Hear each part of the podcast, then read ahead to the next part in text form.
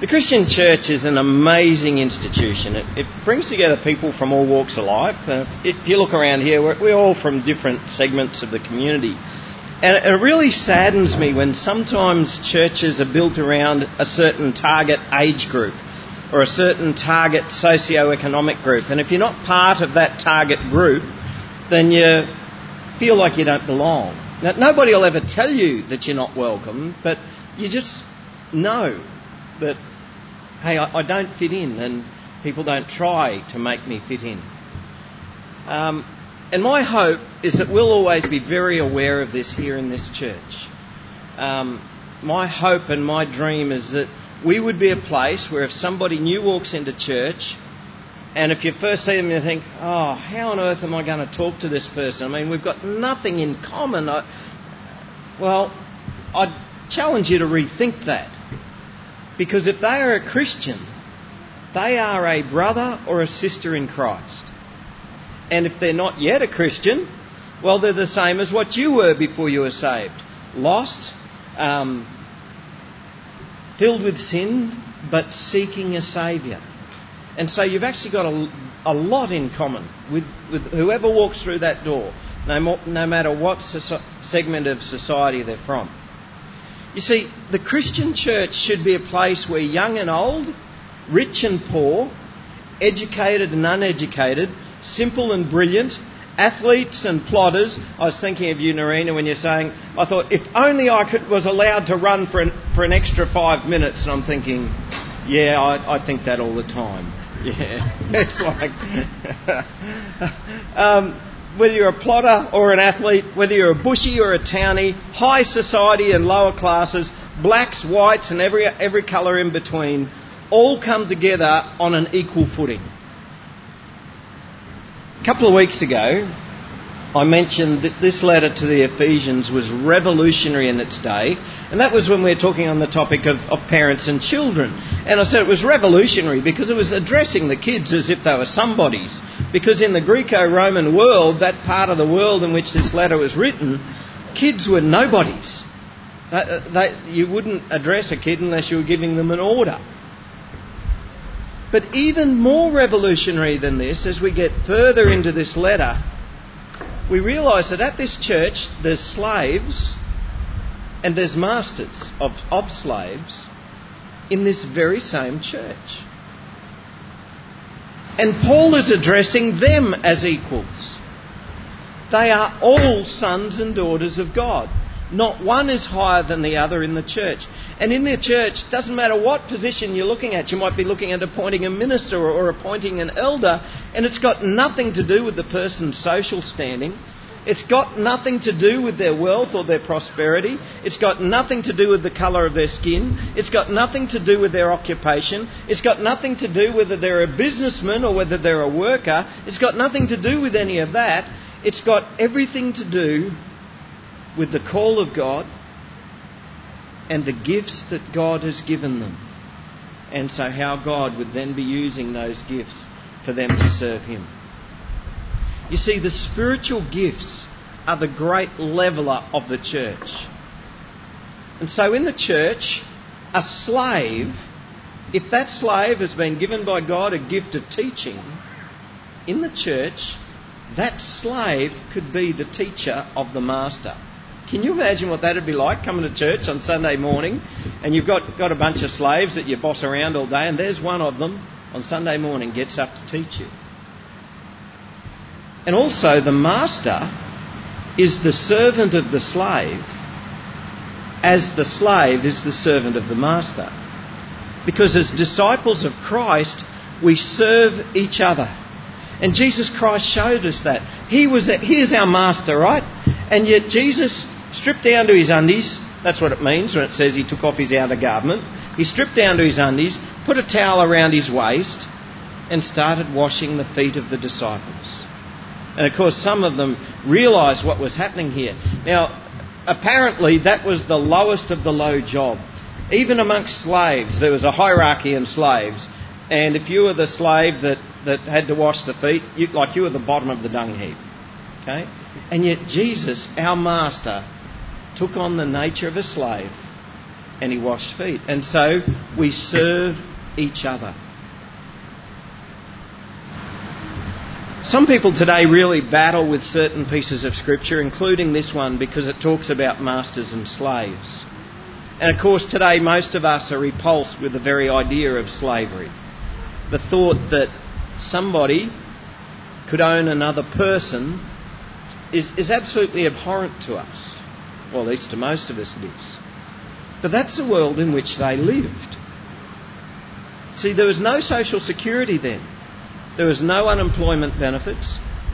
And if somebody found themselves in severe financial hardship, what they could do is they could sell themselves as a slave, and that way at least they'd have food, they'd have a place to live, and they would have work. So some of them sold themselves into, that, into slavery for that reason. But of course, there were also those who were enslaved against their will. Um, they'd been conquered through military conquest. And well, the options then are well, we're going to kill every person here, or we're going to take some of them back to our country as slaves. And so this was the world in which they lived. Slavery was quite common. In, in the reading I was doing, uh, one place I read that actually about one third of the people were free. One third of the people were masters. And um, you know how you sort of think, oh, what can I save up to buy now? And, and we're always saving up. Well, back then, you know what people saved up for? So they could buy themselves a slave. And then they could have a bit of time off. And two thirds of the population were slaves. It was quite common. Was the world in which they lived, and, and it wasn't until the 1800s, under the influence of Christians no less, people like William Wilberforce and, and John Newton, under their influence, finally slavery was outlawed in Britain and its colonies. Now, let me be very clear this passage does not promote slavery. And I'm, i think you know that. It, it was pretty simple. It, it's not promoting slavery. And anyone who says that it does is really up to mischief and misrepresenting what this passage says. What it does say is it, it's teaching us about sacrificial living. And it's teaching us about submitting to one another in Christ. And here specifically, it's speaking about submission in the workplace.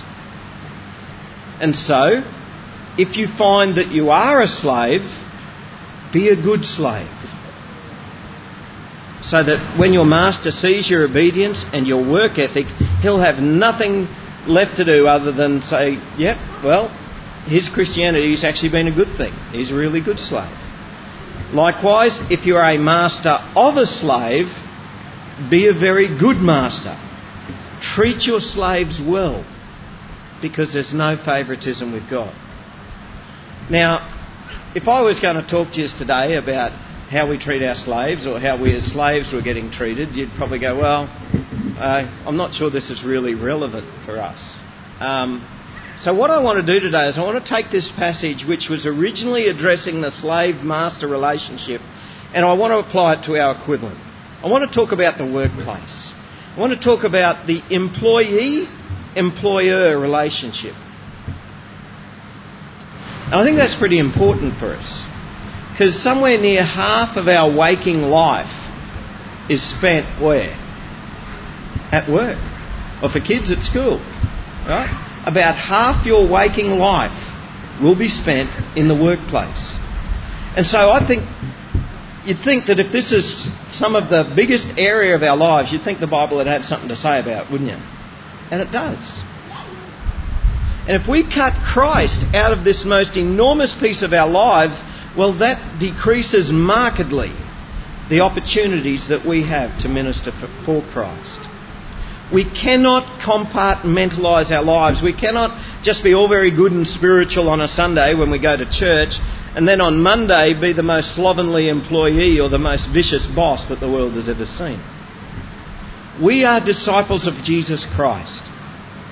And we are disciples of Jesus Christ on Monday, Tuesday, Wednesday, Thursday, Friday, Saturday, and Sunday. We are disciples of Jesus Christ. We serve Jesus Christ every day of the week and in every place that we go. And so, do you think that we might be serving Christ in the workplace? Of course we should be. For about the last month now, we've, we've been in this section of the letter to the Ephesians, which has been teaching us about sacrificial living. And today, we're bringing this into the workplace.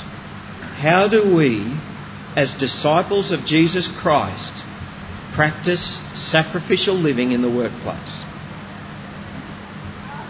And of course, what we do is, is going to depend very much on our occupation. So put, put your hand up if you are in full time Christian ministry.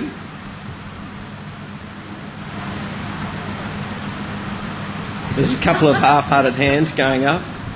Yeah. A few more hands going up. Maybe you feel your job gets in, in the way of your Christian ministry. But what we have to realise is our work, the place where God has put you to work now, the place that you'll go to on Monday to do your work, is your Christian ministry. Okay? Now, I want you to start to. I don't know if you've ever seen your workplace as your Christian ministry, but it is. And so, if you're a shearer, be the best jolly shearer that you can be for Christ. If you're a boilermaker, be the best boilermaker that you can be for Christ. If you're a teacher, or a nurse, or a machinery operator, or a rubbish collector, or be the very best one of those that you can be for Christ. If you are a stay at home mum, be the very best stay at home mum that you can be for Christ. If you're a student and going to school or going to uni, be the very best student that you can be for Christ. You see, you're not just going along to school and just being there because the teacher says be good. That's not the only reason you have to be good. You're going to go to school and work hard and do the very best that you can be, do at school and behave at school because this is your ministry. And when it gets to lunchtime, your ministry continues in that place where God has put you. So, Paul starts off by telling us to obey our bosses with fear and trembling. Now, some of you might have had a boss that caused you to obey him with fear and trembling, um, or maybe you haven't. But he then says, with a sincere heart. Now, what does that mean? Well, that was a pretty good example of it uh, of today with the, with the kid story, where Neil and started out working while Mum was there, and then as soon as the boss heads off, off for a bit of a snooze. Good demonstration, Neil. Obedience is something that a lot of us don't like to do. Because a lot of us like to do things our own way. Or when the boss tells us to do something, we don't want to do it at all because we want to be masters of our own domain. But obedience is something that God commands us. Um, remember, it was a few weeks ago now, we are talking about marriage. And we saw how God's system of governance, you know, in all levels of government, from, from um, national governments to state governments to to the smaller system of governance in, in the family. Um, God's system of governance is He appoints some to be leaders, and they are to be sacrificial in their leadership, and He appoints others to, to come under that leadership. And so we have loyalty. We have leadership and loyalty. And you know what? It's the same in the workplace. Some have been entrusted with leadership. We can't all be the boss. Some are entrusted with leadership. And if you happen to be the boss, well, that should be sacrificial leadership. You are leading in that company, not just for yourself, but for the good of all the employees as well. Some have been entrusted with leadership, but then some have to be loyal to that leadership. And if you're getting paid to do a job, well, you're actually getting paid to do what the boss has asked you to do. And this might sound very old fashioned to you, but to be obedient to your boss is exactly what God is commanding here. And we are to do it with a sincere heart. What does that mean? You got a cartoon there? What do you mean, look busy, the boss is coming? I am the boss. What it means is don't just be obedient when the boss is looking. Don't just be obedient um, to get into the boss's good books and, and then when the boss wanders off, go and do whatever sneaky things you want to do. Take a few biros home because, hey, the kid's needing a few more pens or, or have it slacken off a bit. Work as if you are a slave to Christ. Because guess what? That's exactly what you are a slave to Christ. A management consultant died and he turned up at the pearly gates. There must be some mistake, he said to St. Peter. You know, I'm only 54 and here I am, dead already. Now there must be some mistake. Surely I was supposed to live much longer than this. And, and St. Peter replied, Well, according to the times that you've been billing out to your clients, you have to be at least 87. When we're at work, we need to work with honesty and integrity. We need to obey with a sincere heart. We don't just do things that we know we're going to get away with because the boss isn't really watching. We don't just pretend to be obedient when the boss is looking so that we can get into the good books. We serve our bosses to the very best of our ability even when nobody's watching. And that's what integrity is all about. Integrity is who you are when no one's watching. Right? If you take nothing else home, take that home. Integrity is who you are when nobody else is watching. Paul uses the phrase doing the will of God from the heart, rendering service with a good will as to the Lord and not to man. Part of sacrificial living is to give of our best. Did you know it is the will of God for us to work? Did you know that? It's God's will for us to work. We, we sort of think that work is just something we have to do just until we don't have to work anymore. And that's just promoted more and more and more you know, how often does somebody contact you and want to talk to you about your super? You know, are you sure you're putting enough super away? Let's look at your plans for retirement. And um, it seems that today, you know, they're always getting pushed. Think of your retirement. Think of your retirement. And it seems that one of the highest goals in life is to reach reti- get to our retirement and be able to put together a nest egg so that we can retire as soon as we possibly can. Because we think work is this evil thing that's cluttering up my life and I've got to get rid of work so that I can retire and actually be and do exactly what I want to be and do. We want to work for as short a time as we possibly can so that we can retire as early as we possibly can. And then, of course, we try to live for as long as we possibly can. So, if you retire at 65 and die at 105, now you might say to me, oh, who dies at 105? Tell you what, the the average age of death for men at the moment, I think, is 86, something like that, pretty close to it. And as medical advancements keep going and we keep spending more and more bucks on health care and care of the aged and try to live longer, there's probably going to be a fair few of your peers who reach 105. So if you, if you quit work at 65, live to 105, that's 40 years you need to have stored up um, or be pulling on a pension, it, it's no wonder our country's going broke. It is the will of God that we should work.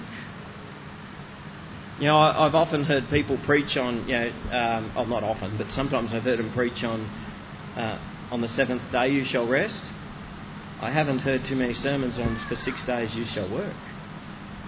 Um, we need to work. It is God's plan for us to work. Now, that doesn't mean we have to be workaholics, and some of us may be workaholics, and that's no good either. It doesn't mean that we never take a rest, it doesn't mean we never take a holiday. But there is something godly about working.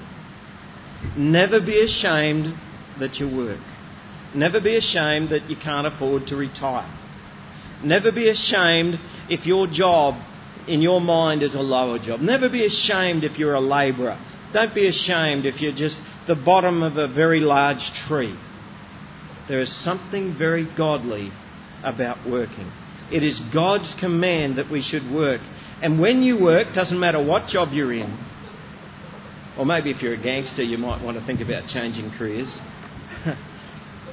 but it doesn't matter what job you're in, where you work, that can be your place of ministry. That is your place of ministry. That's the place that God has put you. And we are rendering service not to man, but to God. Yeah, you might think uh, that I go to work so I can earn money so that I can pay the mortgage. I want you to start thinking, I go to work to serve God. Because that's what this scripture is saying. So when you turn up for work on a Monday morning, don't go, oh, another week. Man, don't do it grudgingly. Do it with a good will to please the Lord. But why should we do that? What's in it for us? When all of the other employees there at work are slacking off and it appears that they're getting rewarded for their slackness because they're masters at being able to look busy when the boss is around, they're masters at being able to hide all their mistakes and promote all of their, all of their successes, and they seem to be getting ahead and getting ahead even though they slack off. What's in it for us to work hard when nobody's watching? Sometimes, as a Christian, you might find yourself in a very difficult situation because your productivity might, might be higher than your workmates. And so they might be telling you, slow down, slow down. You, the boss isn't here. He's not, it's not like they're watching you. It's not like you're getting paid per, per work unit that you get done. You're getting paid by the hour. Why wouldn't you just slow down? But you keep pressing on. Now, you might get a bad rep amongst the other employees because of that. Or you might get told, hey, that's not our culture here. You've got to fit in, fella. You know, you've got to fit in. Yeah, it, what we do is we do extend our smoko breaks. That's, that's just what we all consider normal here. What do you do?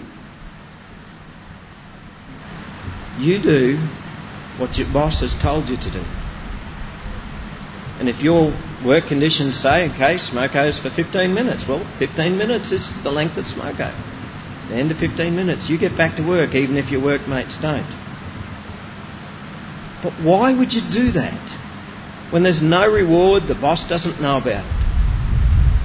Verse 8 says, Knowing that whatever good anyone does, this he will receive back from the Lord, whether he is a bondservant, that means a slave, or is free. Right? On the day of judgment, we're going to be rewarded for the good things that we've done. And that includes the good that you've done in the workplace. That includes being a good employee. Now, I don't know if you've ever considered that. That by working hard as an employee, you might think that the boss never sees it. There's no reward in this. But the big boss does see it. Okay? The Lord your God, the big boss, your boss's boss, he sees it. And he knows about it. And you'll be rewarded for being a good employee. Now, we've, we've given all the employees the pep talk. Now we're up to the bosses. Uh, and this is where this passage gets really revolutionary. We bosses tend to think, hey, I don't know why I can't count, counted myself as a boss. I've been a boss at times. I, I don't think I'm really a boss now. Uh, but, but there's times that we think, yep, everything gets done my way, exactly how I want it, and that's how I like it. Now, what it says here is masters do the same to them, meaning to the slaves. Now, obviously, this doesn't mean because the slaves are just being told to obey their masters. This doesn't mean that, that masters have to obey the slaves. That'd be a bit back to front in this leadership loyalty thing that's going on here. What it means is, as a disciple of Jesus Christ, whether you are a master or whether you are a slave, whether you are an employer or whether you are an employee, we are to serve in that capacity that where God has put us sacrificially. Right? We've been talking about sacrificial service as a slave or as an employee. And it is sacrificial to, of the employee. It's going to mean that you're going to work harder. You're going to keep knuckling down even when the boss isn't watching, even when there's no reward. That's the sacrificial part. You will be obeying the boss. But here we find that employers, the bosses, have to do the same. employers lead sacrificially. Now, this is revolutionary. This is something that will cost you as a boss. Lead for the benefit of your employees, not simply for your own gain. Now, what does that look like? Well, Paul is very practical here. While he only gives us one example, I, think you'll agree with me that it actually says a lot.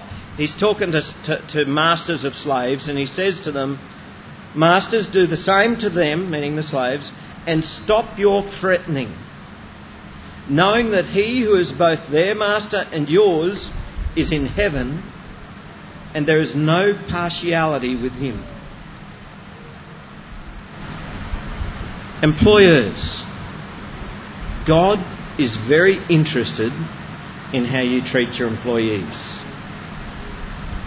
Deuteronomy chapter 24 is a word to, to, to bosses. It says, Do not take advantage of the hired man who is poor and needy, whether he is a brother Israelite or an alien living in one of your towns. Pay him his wages each day before sunset, because he is poor and he is counting on it. Otherwise, he may cry out to the Lord against you, and you'll be guilty of sin. I can tell you that there's probably been a lot of bosses in the world through history who have done done it pretty tough against their employees. And when their employees cry out to the Lord their God against their bosses, it's counted as sin. It's counted as the boss's sin. Employers, I wonder if you've ever considered that as an employer, this is your ministry. It's your ministry as an employer. Your Christian ministry is to provide for your employees. Men and women need jobs. Our country need bosses who make jobs for their employees.